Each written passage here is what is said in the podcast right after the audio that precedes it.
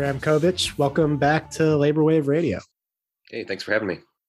So last time we talked, we were talking about Beauty and the Beast and organizing yeah. servant class in a fictional world. This time we're going to be a little bit more grounded in reality. Mm-hmm. There is an upcoming election at the time of this recording in the IWW for the communications officer title.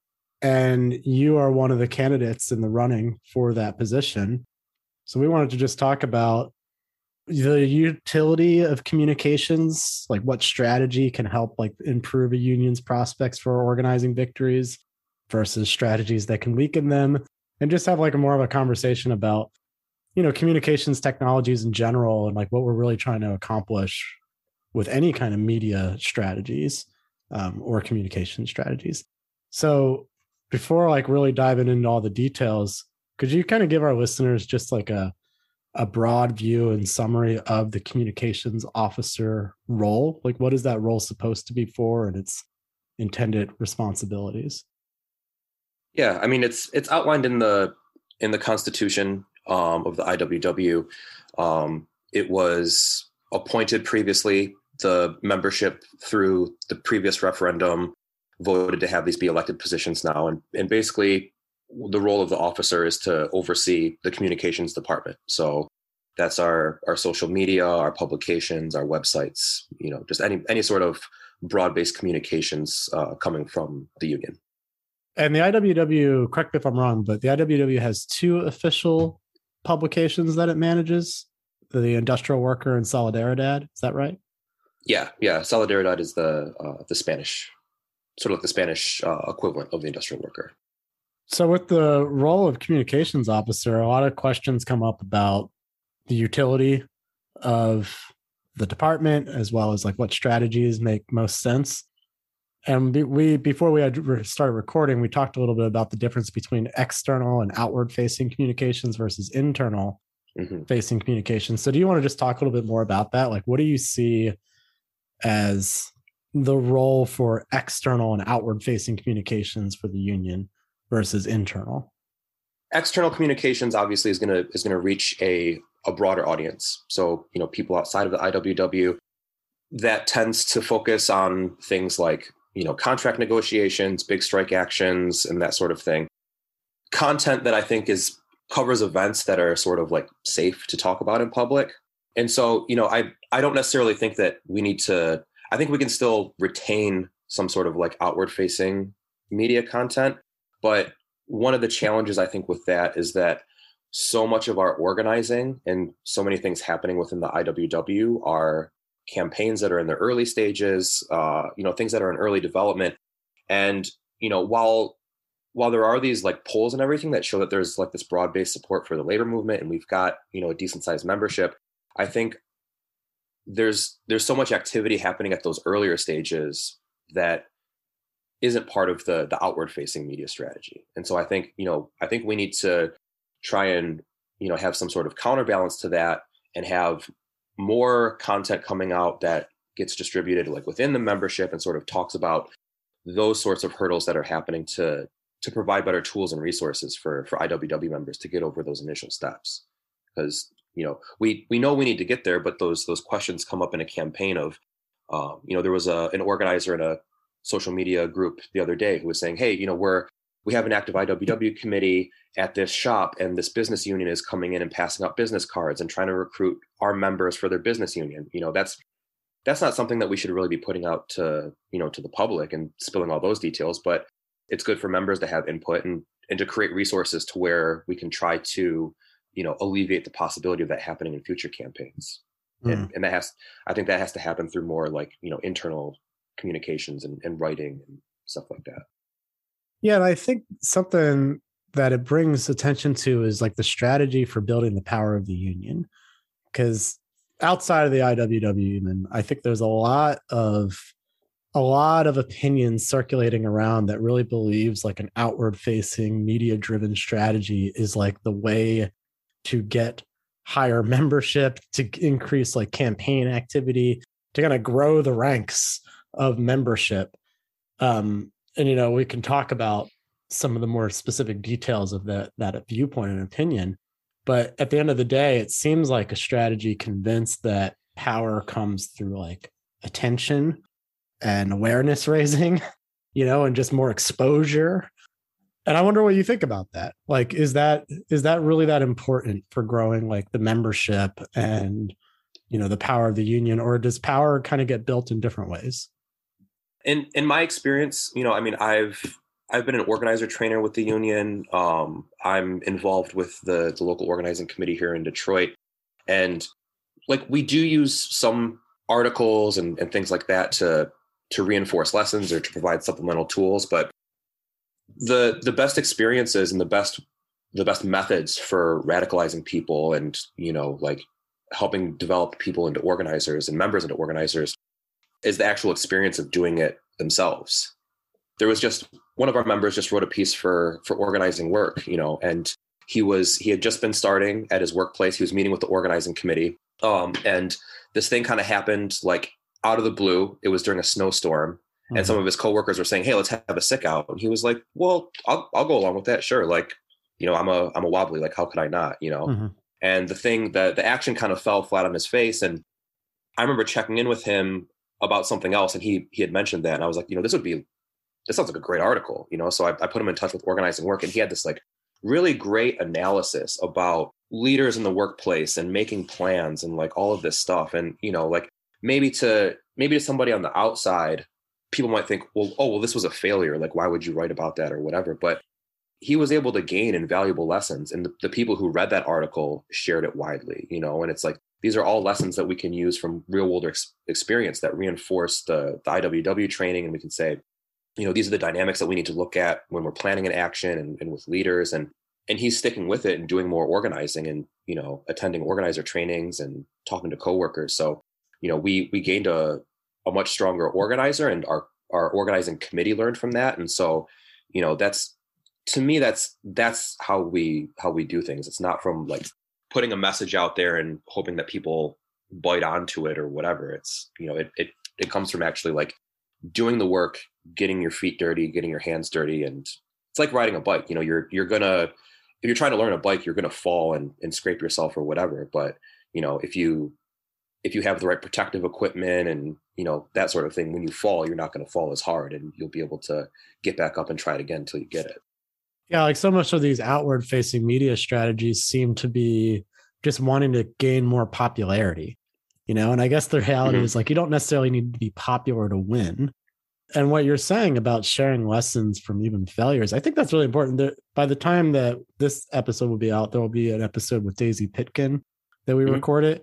And in that conversation, we talked about, you know, how there's this tendency in organizing circles and union spaces to really mythologize the labor movement, to like create all these like kind of surface level stories that just show like strength and power and spontaneity and like you know the mm-hmm. glamorous side of organizing the general strikes and stuff like that stuff that i yeah. you know it's inspiring and motivating but it hides so much mm-hmm. you know that of the backstory and so much of the pain and the struggles and the failures that it's like we're always in this position of kind of like acting like cheerleaders for the labor movement mm-hmm. um, and i'm not exactly sure why maybe that's because we know we're not really that powerful right now in the in the world of organized labor but uh, it doesn't seem to really be all that helpful because even though we're like creating these mythologies and like trying to be like great cheerleaders like giving pep rallies on the sidelines for workers to go organize i don't necessarily have see any correlation with more organizing happening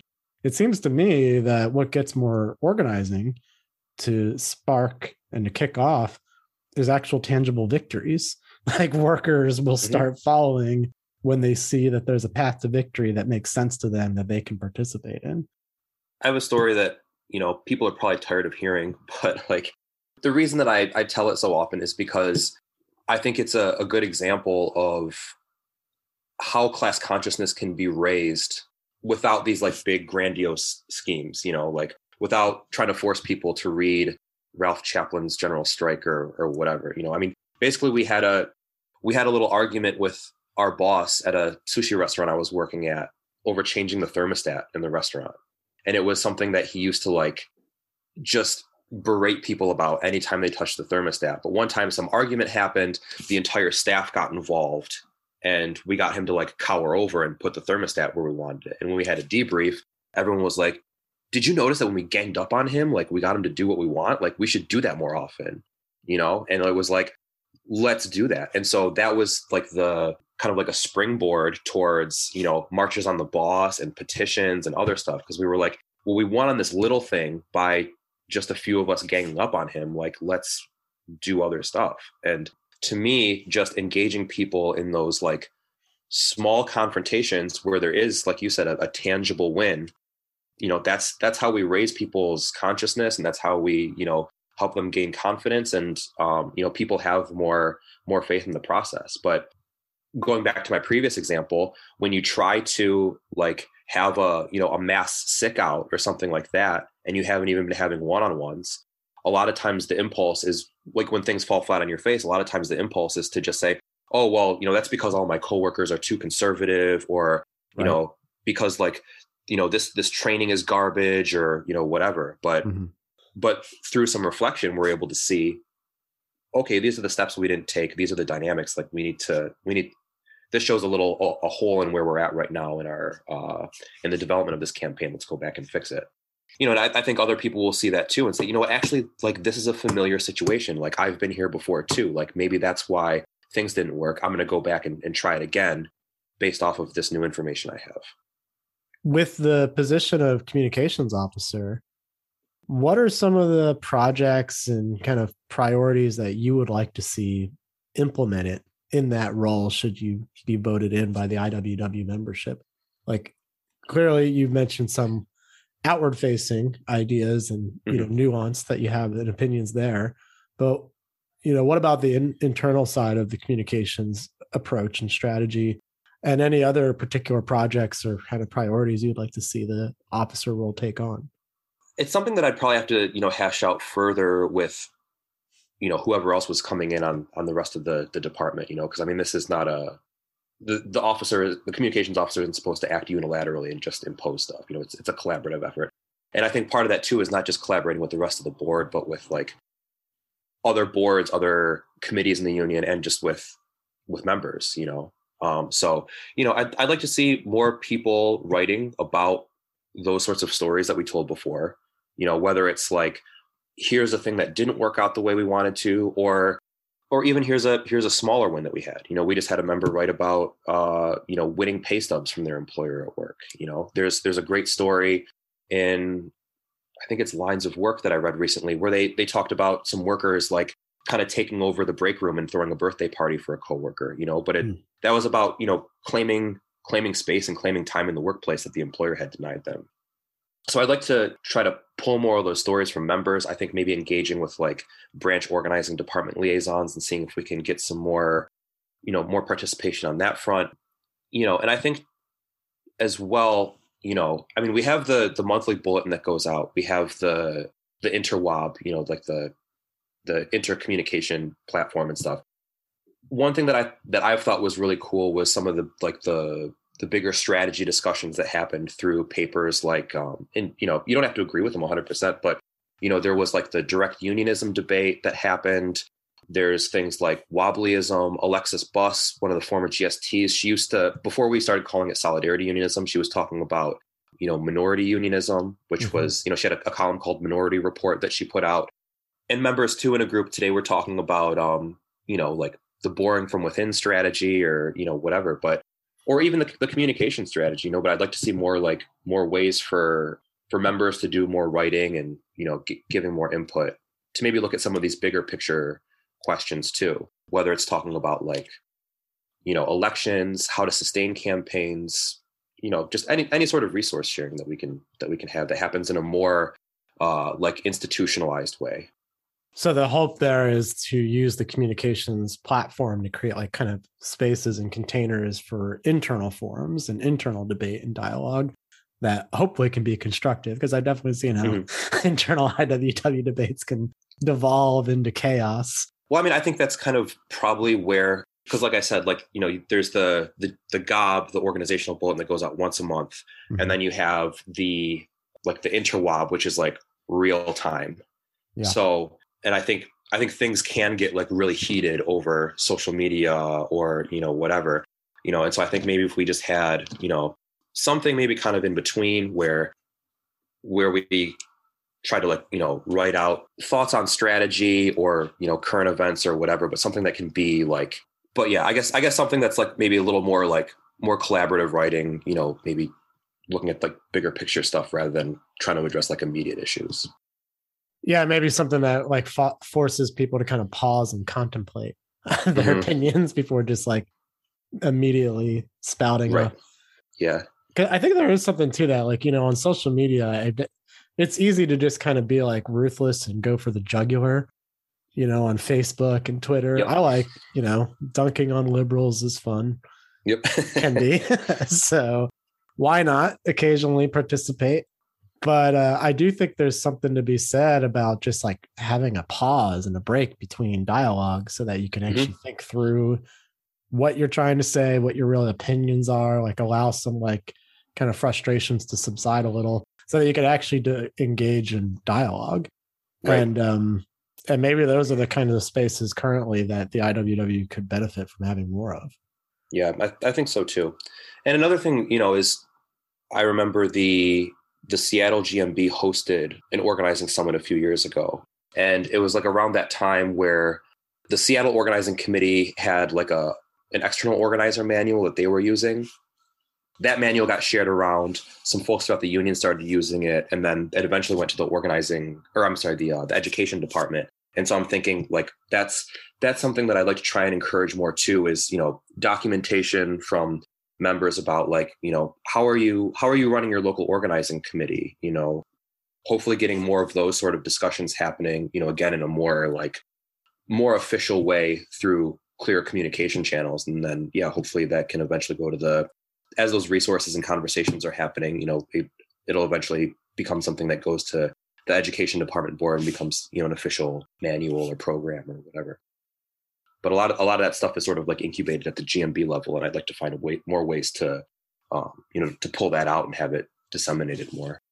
Yeah, that that manual is really really solid, and that's mm-hmm. something that, in my impression, it seems like the IWW has a lot of advantages over other unions in that they really, you know, even though of course we can increase the frequency of this, but the IWW does seem to really hold on to institutional memory and try mm-hmm. to like work through live documents. Like even the organizer training, uh, the first organizer training, the OT 101 that I ever went to, um, I think it was like 10 years ago at this point. I can't totally remember. And 10 years ago, when I went to it in Boston, I realized this past year returning to the training and like getting a refresher, it's like wildly different. Like there are still some parts of it that are the same, some things that I remember, particularly like around mapping and stuff, but like there is so much updated information in that. So it does seem like the IWW's strength is that it actually like is reflective and internally reflective and tries really hard to document things uh, and other unions just don't give a damn about right. preserving institutional memory. Yeah, no, no, no, hundred percent. I mean, yeah, it was ten years ago when I took my first OT one hundred oh one as well. You know, I, and I became a trainer afterwards too. So I've, you know, I have like the manuals. So I think it's it's gone under. It's in the third version since I first taken it, and yeah, I mean that that comes from lessons learned on the ground.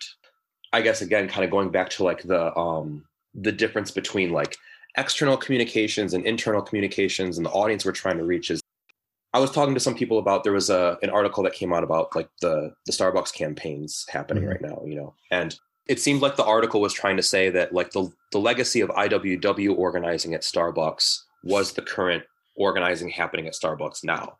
And it's not saying anything about what's happening at Starbucks now, but I think like I don't think that was really an accurate depiction of the IWW you know and i think that's reflected in our in our organizer training it wasn't like we had certain lessons that we learned from starbucks and said okay here's how we can start winning nlrb elections at starbucks and contracts and things like that you know you'll notice like if you go back and you look at the the organizer training materials coming out of that time it was like well, you know, labor law is like sort of this like shield that we have, you know, like Staughton and Daniel Gross were talking about like ULPs and stuff like that.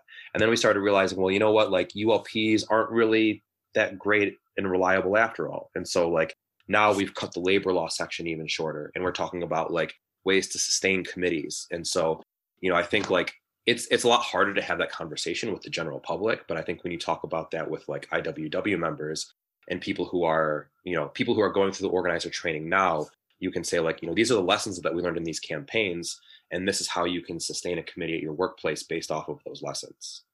Having more resources like the Solidarity Unionism at Starbucks pamphlet and things like that coming out of like contemporary campaigns, I think too, that can sort of, you know, highlight the struggles that happened, the lessons learned, and, and that show how the IWW was shaped through those experiences. Yeah, I, I do think that those are strengths that we have and like information we make available to our members that usually gets like retained in like the staff and the higher ups of of business unions. And so yeah, I think like members of those organizations tend to be kind of a little more in the dark as to how like the inner workings of of the union happen. Well, and maybe that highlights like a gap for the external side of communications that could be improved. Is that I think you're right. Like a lot of the folks outside the IWW, like labor commentators and whatever, like well intentioned folks, seem to really have a distorted view of like what the mission and like mm-hmm. organizing mm-hmm. approach of the IWW is. I know that article you're talking about. I remember a lot of folks that I talked to kind of left thinking like, what are the IWW tactics that are talked about in this article? Like, what right, are they right. even pointing to that's like unique to the Wobblies? Yeah. Um, and maybe that, is, and then there's also clearly like, I think people that are, um, you know, trolls that like to shit on the IWW uh, mm-hmm. for, a, for clearly misguided reasons. So, like, maybe that is something that if we do need to pay more attention on the outward facing side of things and an external audience, that part of it is actually communicating and conveying more accurately like what is this union all about? And so yeah i mean i think that's that should be maybe part of it is like you know kind of looking at maybe some of like the the bigger narrative or whatever that gets put out there about the iww and you know trying to provide some perspective to that. But yeah i, I think that could definitely be a role of external community or of yeah out, outward facing communication. But i think trying to like trying to keep up with like the you know the 24/7 news cycle and big headlines and stuff like that. I think the downside of that is then we get end up trying to produce more headlines. Right. And you know, I've I've been in the non I've worked in nonprofits uh, as like a a staff organizer before, and like earned media is one of the big things that they always talk about.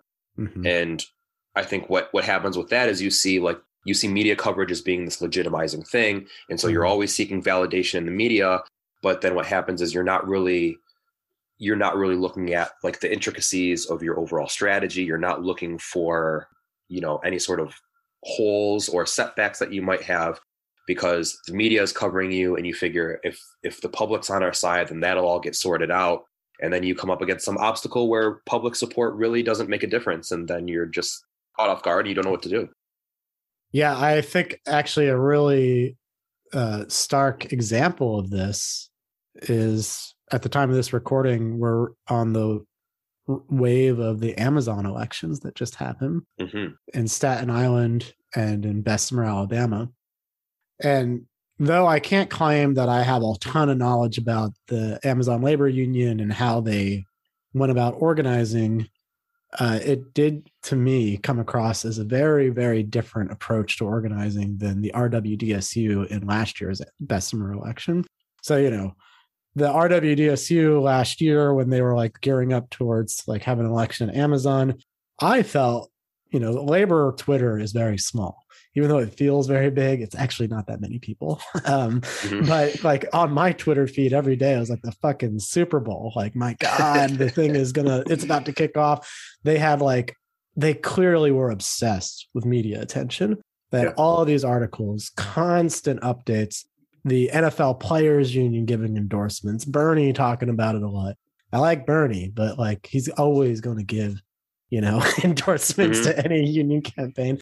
But anyway, it was like non-stop media cycle. And it, it did seem to me to actually even break the echo chamber of labor Twitter and actually like go beyond that a little bit. But at the end of the day, when they had their election, they got fucking trounced. Like they lost big time. Yeah. So clearly that media driven strategy. And it seemed to me like they believed that, like you're saying, media was a legitimizing force. The more you have supporters, the more you're gonna like have the opportunity to leverage victories it clearly didn't make a, a dent in the margin of votes there. Yeah. But then, you know, fast forward to this year, the Amazon labor union, it's not like they're media shy exactly, but they have like social media and things. But to be quite honest, like I'm very plugged into the labor uh, news cycle, and I hardly ever heard about them leading up to this vote. Like it was just not an article that was coming out every single month or week or anything. The Starbucks campaign realistically is taking up all the headlines. So it's almost like it kind of flew under the radar. And a lot of what they did was like an internal focus strategy of like constant barbecues, building up like an independent union infrastructure. Um, and they won, you know, mm-hmm. with like a much less like outward focused strategy, more of like a kind of locally focused strategy. RWDSU also had a repeat election and it looks like they probably lost. It's like, you know, there's challenge ballots and things at the time of this recording. But I will say that even in the second round, the margin of defeat uh, shrunk for RWDSU. But I think in the second round, they also kind of like backed off of being so media obsessed. So anyway, I just think that this is like a really good example of like how the limits of being like outwardly focused and trying to get clicks and headlines like you're talking about versus something that was clearly more intentional towards the rank and file and like member to member communications. Yeah, yeah, absolutely. And I yeah, I think kind of like what you were saying, it's it's not like they don't have uh outward facing media. It's just they they use it for for certain purposes. And I think that's kind of like where we need to be at as well. Are there any like communications apps and things that you think really have a lot of potential to improve internal communications and like the the strategies for media to help campaigns win? Or are you like totally like a luddite like me where i'm like who fucking cares about this stuff? Yeah i mean i just i haven't really i haven't really seen anything I, I mean i remember i've been a unite here member in the past. I've been a lifelong hospitality worker so i've you know i've worked at a few hotels in detroit over the years and i remember going to you know some organizing committee meetings with unite here you know because they like every so often they'll you know they'll have some members go and you know they'll be like hey we're staking out this hotel. You know can you go you know try to talk to the bartenders get some information or whatever? And i remember one of them was talking about like some it was an app that they had found out about and it like it pings your phone.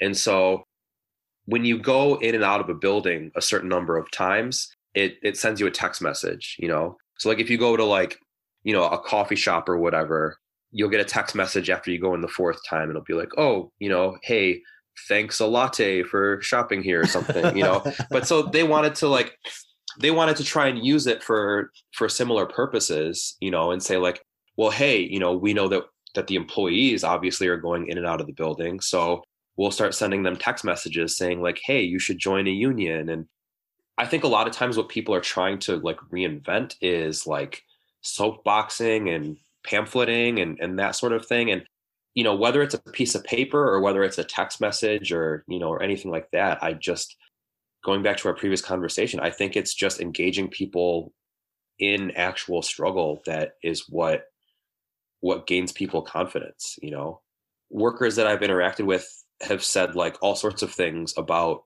unions and their their preconceptions about them or past experiences or or whatever you know but even people who I've heard trash talk unions have still acted as a union, whether intentionally or not. You know, I had a a conservative Republican coworker at the hotel who who stuck up stuck up for me to to management before. She helped lead a petition campaign at the the shop one time.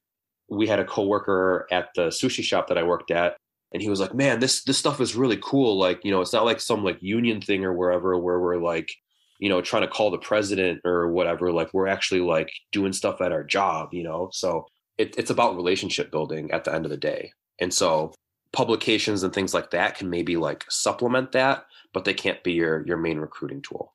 Yeah, absolutely. And I think that that comment, even about somebody acting like a union, but describing it as distinct from a union, just really goes to show how much business unions have become like so top down, not even just in their structures, but in their communication strategies. You know, like you, yeah. like people's imagination around what a union can be and what it is is so distorted and colored by like the practices of business unions today that whole technology you're talking about, my God, I keep hearing about that like every fucking year. Geo fencing. Mm-hmm. Let's do geo fencing. And but it's like, why not just get a billboard? you know, right. like what is the difference? Um, yeah. Like, and who are you even gonna like? On like, not to go on a whole rant or anything, but who is even going to be attracted to that stuff? I get text messages all the damn time uh, that people are like clearly using like hustle apps and things like that. Mm-hmm. Like DSA is constantly texting me. And even I like don't engage with that stuff. So like who is really like who is really getting engaged and like, you know, inspired to like join a union through like a text message that they randomly get or like some website that gets like put in the advertisement box on their Facebook page. Like it's just such a low hanging fruit kind of nonsense. It seems to me like if somebody is going to respond to a text that easily, they would probably also respond to a face to face conversation just as easily and maybe more so uh, if you just focus your strategy on that, on just the workplace.